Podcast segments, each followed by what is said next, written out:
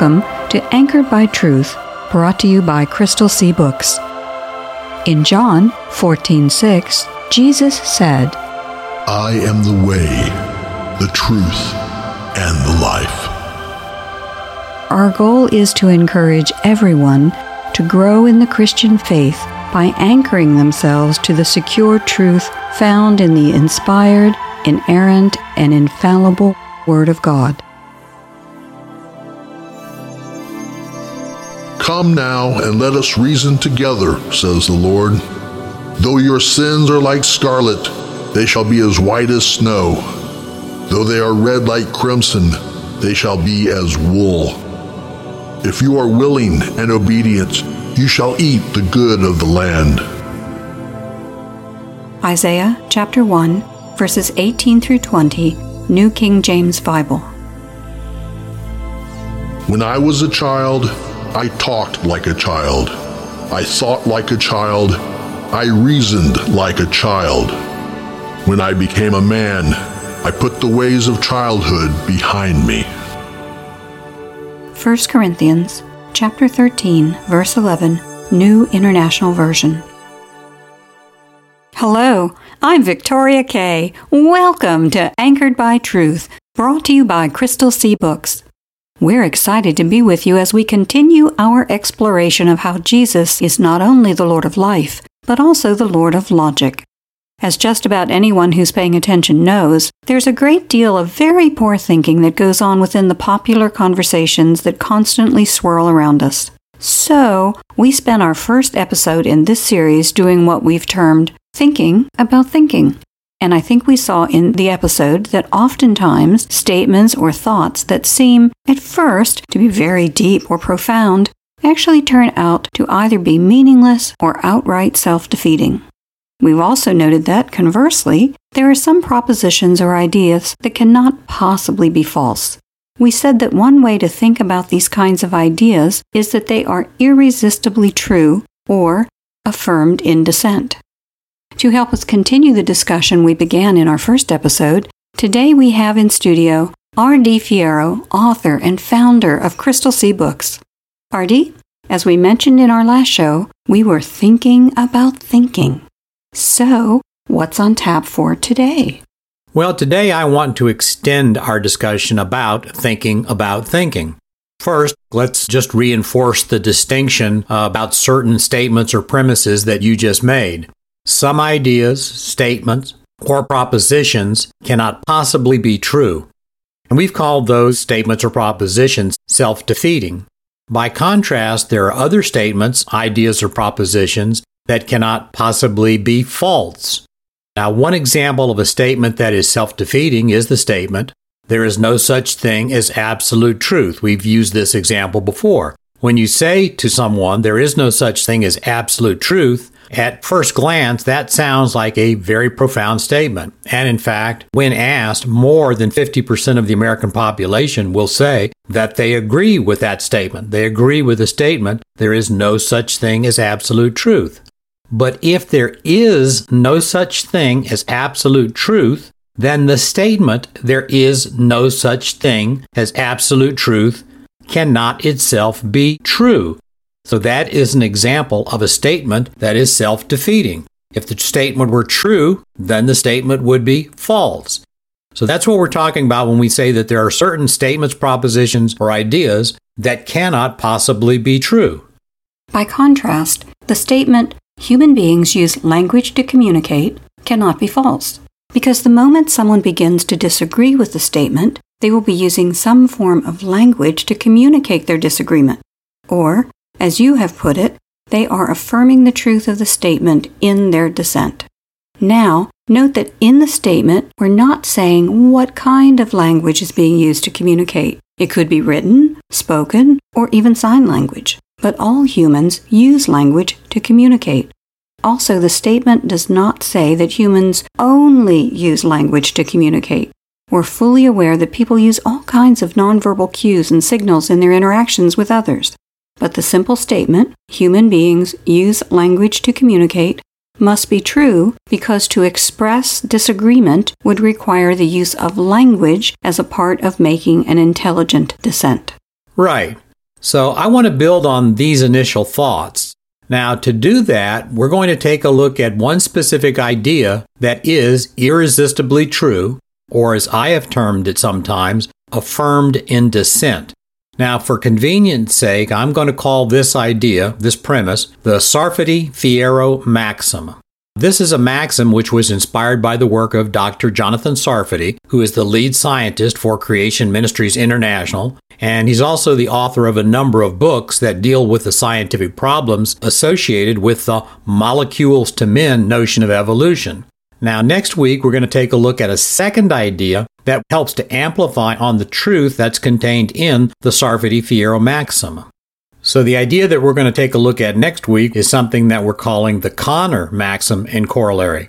Now, both the Sarfati Fierro maxim and the Conner maxim are very straightforward statements about truth. And these statements combat the notion that faith and reason are somehow in opposition to one another. It's important for people to begin to digest ideas like these because if you do, then parents, grandparents, or teachers, or other just mature believers, they can then help younger believers understand that there is no need to accept the world's characterization of the Christian faith. That the Christian faith is somehow a leap into an abyss of unreason where we must leave our brains and mind behind. We do not have to pick between faith, logic, and reason. We can have faith, logic, and reason in a coherent and consistent worldview. And that's why we're doing these shows on the Lord of Logic, and specifically why we're starting this series by, as we have said, thinking about thinking. There is no need to juxtaposition faith and reason in opposition to one another. That's the world's characterization, and it's a false dichotomy. Christians do not need to accept that. We talk about that frequently on Anchored by Truth. Somehow, in the last several decades in America, and in the West generally for that matter, it has become common to juxtaposition faith and reason. This has been particularly egregious in academia. People will say things like, You have faith, but I believe in reason. This makes it sound like people have to choose between faith and reason to live coherent lives. But this is a false dichotomy. Genuine, saving faith is not opposed to reason or logic. Genuine saving faith is entirely consistent with a proper exercise of logic, reason, and evidence. Demonstrating that logic and reason can actually help you strengthen your faith is the biggest reason that we wanted to do this Lord of Logic series. Exactly. You know, as we've mentioned before, people often seem to use different rules when they start thinking and talking about God, or the Bible, or spiritual matters. They seem to use different rules when they're thinking about those subjects than they do when they're just going about their daily lives. Somehow they think that there's one set of rules that applies to everyday decision making and another entirely different set of rules that applies to making decisions about their eternal future.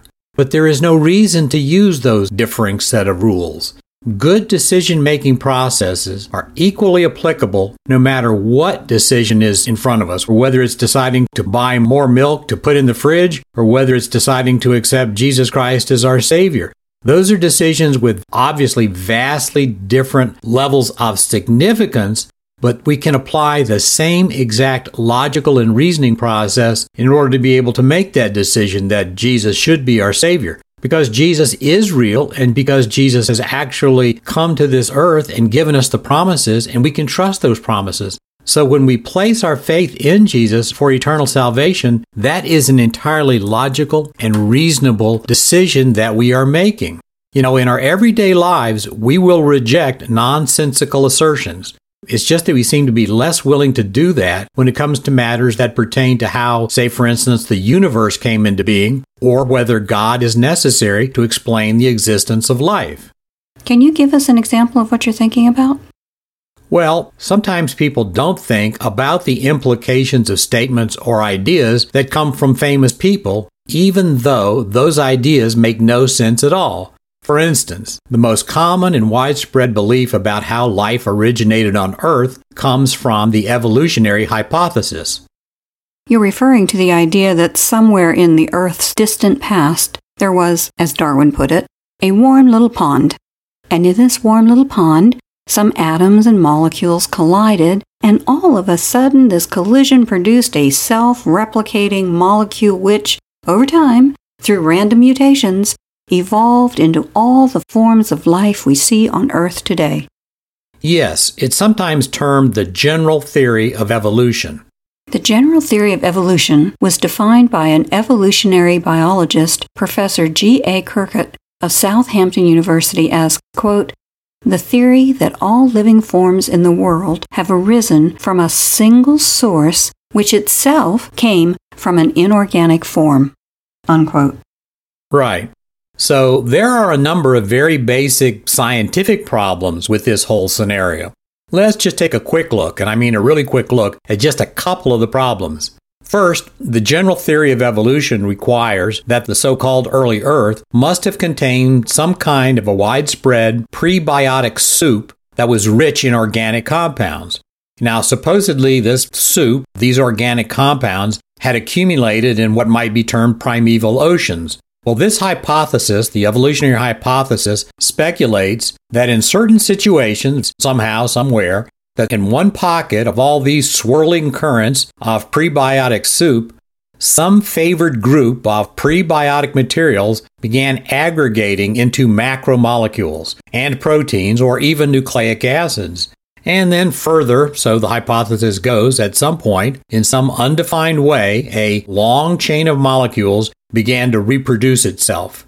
But even by the conventional analysis that accepts many of the assumptions present in this evolutionary hypothesis, there is still a really big problem. And that is that there's absolutely no evidence whatsoever on the earth that the so called early earth had such prebiotic oceans or had a prebiotic soup of any kind that was rich in organic compounds. The way you would find the evidence for that would be to look in the rocks to see what kind of trace remains there are in the rocks. Well, some of the earliest dated rocks, again, this is all according to the conventional evolutionary hypothesis and their dating methodologies, some of the earliest rocks on Earth are the so called dawn rocks of western Greenland. And these rocks are supposed to be so ancient that by conventional dating methods, they're almost 4 billion years old. And yet, in the dawn rocks of Greenland, there is no evidence whatsoever that the organic compounds that were supposed to have been existent in this prebiotic soup,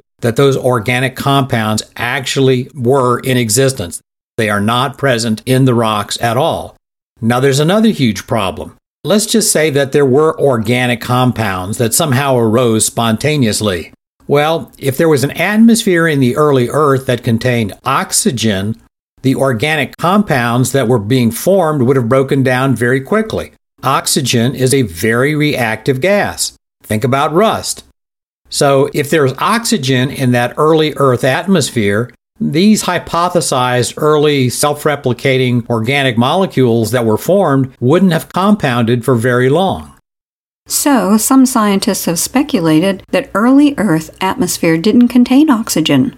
It might have had hydrogen, nitrogen, and other gases, but not oxygen. Some scientists think that the early Earth might have had a reducing atmosphere of the type that is found on Mars or Venus. Yes, but the problem with the idea that the early Earth might have had a atmosphere devoid of oxygen or a reducing atmosphere, like you said, of the type that are found on Mars or Venus, is that organic molecules in particular are highly susceptible to destruction by ultraviolet radiation. Well, on the Earth, one of the reasons that the ultraviolet radiation does not destroy a significant volume of our organic material is that the ultraviolet radiation from the sun that arrives at the Earth is largely blocked by the ozone layer. But the ozone layer is a product of having oxygen in our atmosphere. So if there were no oxygen in a proto Earth's atmosphere, there wouldn't have been any ozone layer. If there was no ozone layer, ultraviolet radiation from the sun would have destroyed any early life that would have been forming. So you have this intractable problem. If there was oxygen in the early Earth's atmosphere, the oxidation of those early molecules would have broken them down. And if there was no oxygen in the early Earth atmosphere, there would have been no ozone layer, and ultraviolet radiation would have destroyed those early forms of life, if any had existed. So there are a number of these catch 22 problems associated with the idea that random collision of inanimate molecules could have produced living creatures. There are many more than we have time to go into today, but any listener who is interested in studying this issue in greater depth can go to Creation Ministries International website, creation.com, where there are dozens of articles on this specific subject. Right. So let's fast forward a bit and get to a problem that is even more intractable than just the basic scientific problems. Let's just say, for the sake of argumentation, life did arise on the early Earth by the random collision of molecules. That's a very important phrase to keep in mind the random collision of atoms and molecules. Obviously, if life arose the way that this claim is being made, that means that the people who contend that are excluding completely any form of superintending intelligence that was watching over or directing the whole process. So, a concise way of stating the problem that arises from this assumption is what we're calling the Sarfati-Fierro maxim. And the Sarfati-Fierro maxim goes like this All denials that intelligence was necessary for the formation of life proceed from an unintelligent point of origin. Now, I know I'm being laborious, but I just want to repeat that. All denials that intelligence was necessary for the formation of life proceed themselves from an unintelligent point of origin.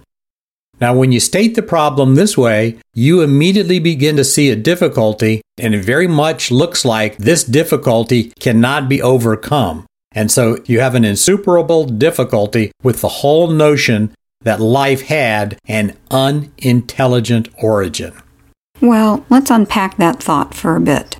The Sarfati-Fierro maxim is saying if someone denies that intelligence was involved in the creation of life, then anyone making that denial would have to admit their denial has a foundation that is unintelligent.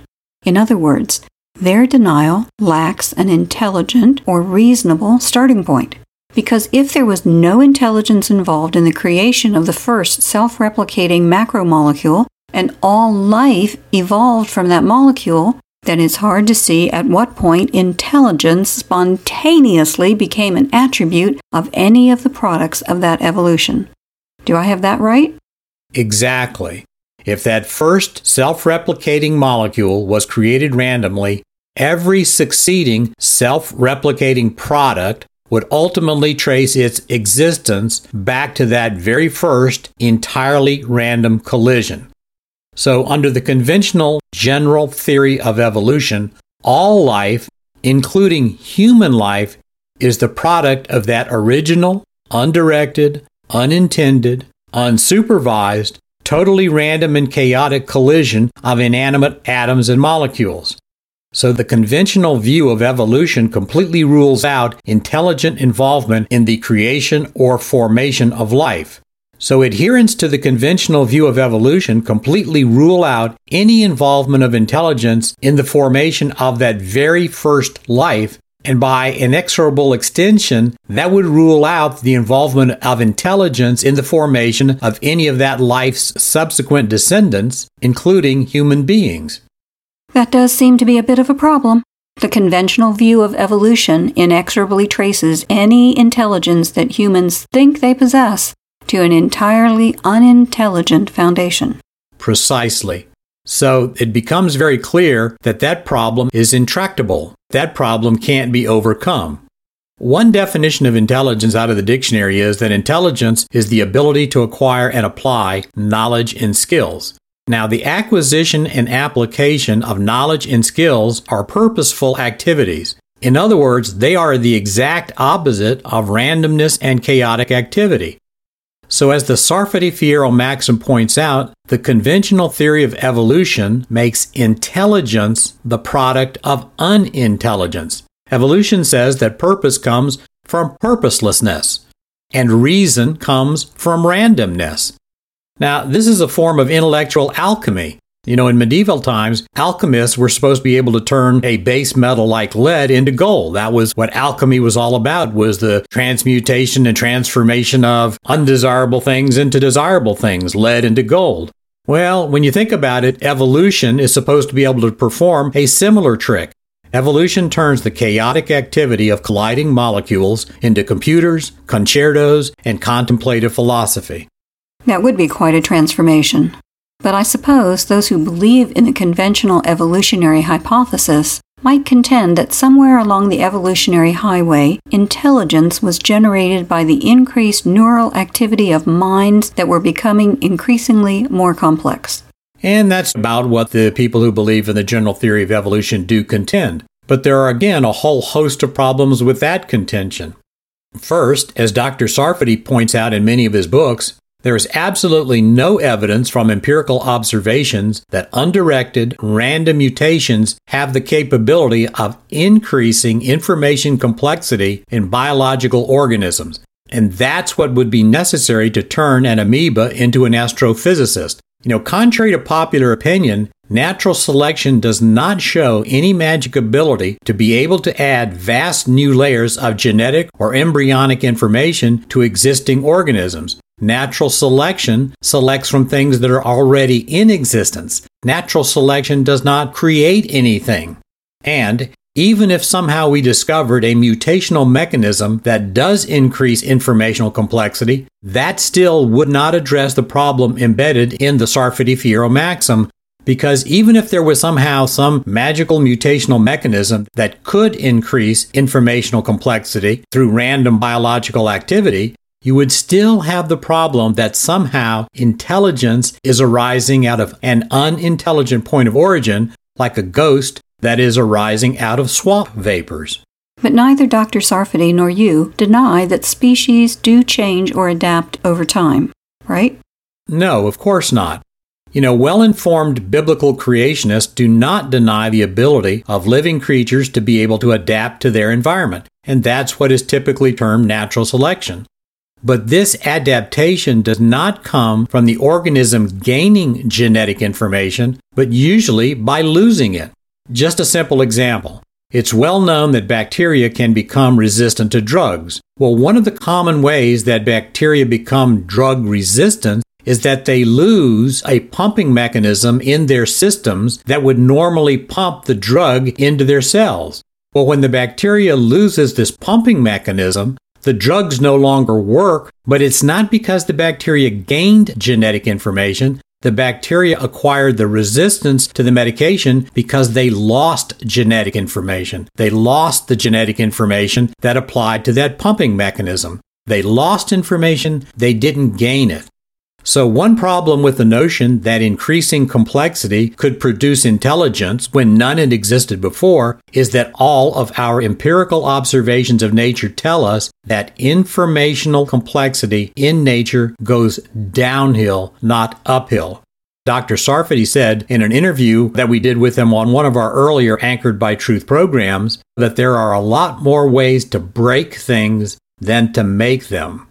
Well, that's just a very brief encapsulation of a problem with believing that disordered molecular motions produce intelligence. But that's just one of the problems. There are a lot of other problems. The number of problems that somehow disordered molecular motions produce intelligence just starts with the physics, chemistry, and biology. It doesn't end with them. What are you thinking about? Well, saying that undirected, chaotic chemical and electrical activity sparking around in some primitive neural node one day spontaneously changed into purposive and meaningful thoughts, into plans and philosophy, into moral judgment, misses the entire distinction between intelligence and unintelligence. It's the difference between electricity and ethics. It's the difference between indifferent and indiscriminate interaction of inanimate particles and informationally driven purposes that characterize all life. That kind of a transformation would be so remarkable that it would be indistinguishable from a miracle. So, what you're saying is that even if life and living creatures did spring out of one concentrated glob of prebiotic material, obviously that proto life would be devoid of intelligence, at least at that point.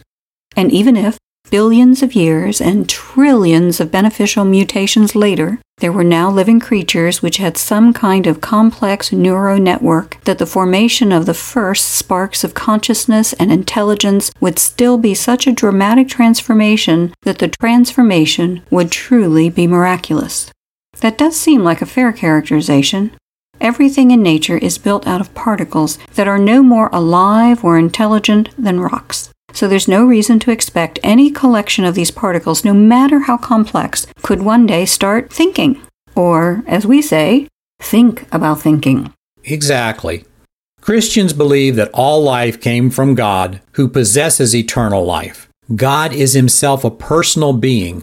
God is omniscient. He has perfect knowledge, logic, and reason.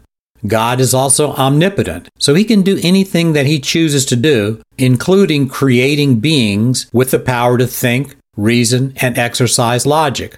God can communicate the attributes that he possesses to his creatures because he already possesses those attributes. So God can communicate those of his own attributes to any creature he creates as he desires or chooses to do so. But there is a Grand Canyon sized gulf between the idea that an eternal, omnipotent, and omniscient being can create intelligent, purposive creatures and that such a creature could arise out of a sloppy gel of inanimate particles swirling around in some vast primeval ocean.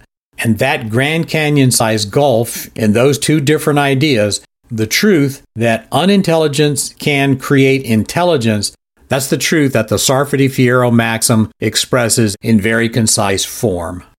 Well, our thought provoking, head scratching journey into thinking about thinking continues. This sounds like a great time to pray. Today, let's listen to a prayer of praise for those who still need to come to a saving relationship with Jesus. We pray that all will, for the Bible tells us that God is patient and merciful and not wanting that any should be eternally lost. A prayer meeting for the spiritually lost. Wondrous and perfect Father, we exalt your name and sing praises to your glory.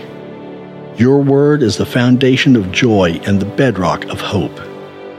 In you, there is blessed assurance.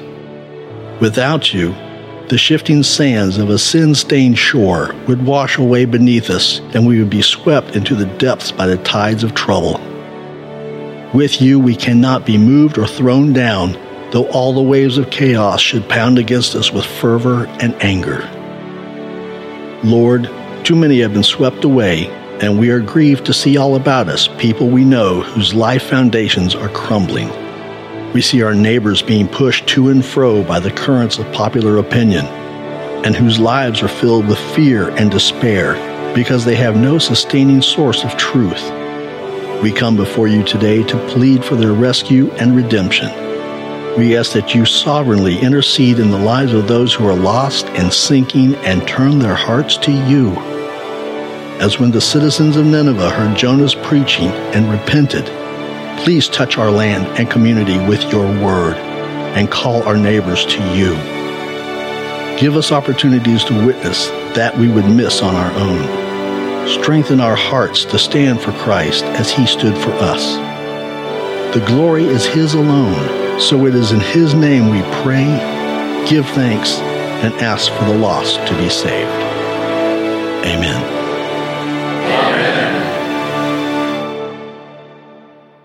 We'd like to remind our audience that a lot of our radio episodes are linked together in series of topics. So if they've missed any episodes, or if they just want to hear one again, all of these episodes are available on your favorite podcast app. To find them, just search on Anchored by Truth by Crystal Sea Books. We hope you'll be with us next time, and we hope you'll take some time to encourage some friends to tune in also, or listen to the podcast version of this show. If you'd like to hear more, try out crystalseabooks.com, where we're, we're not famous, but our boss is.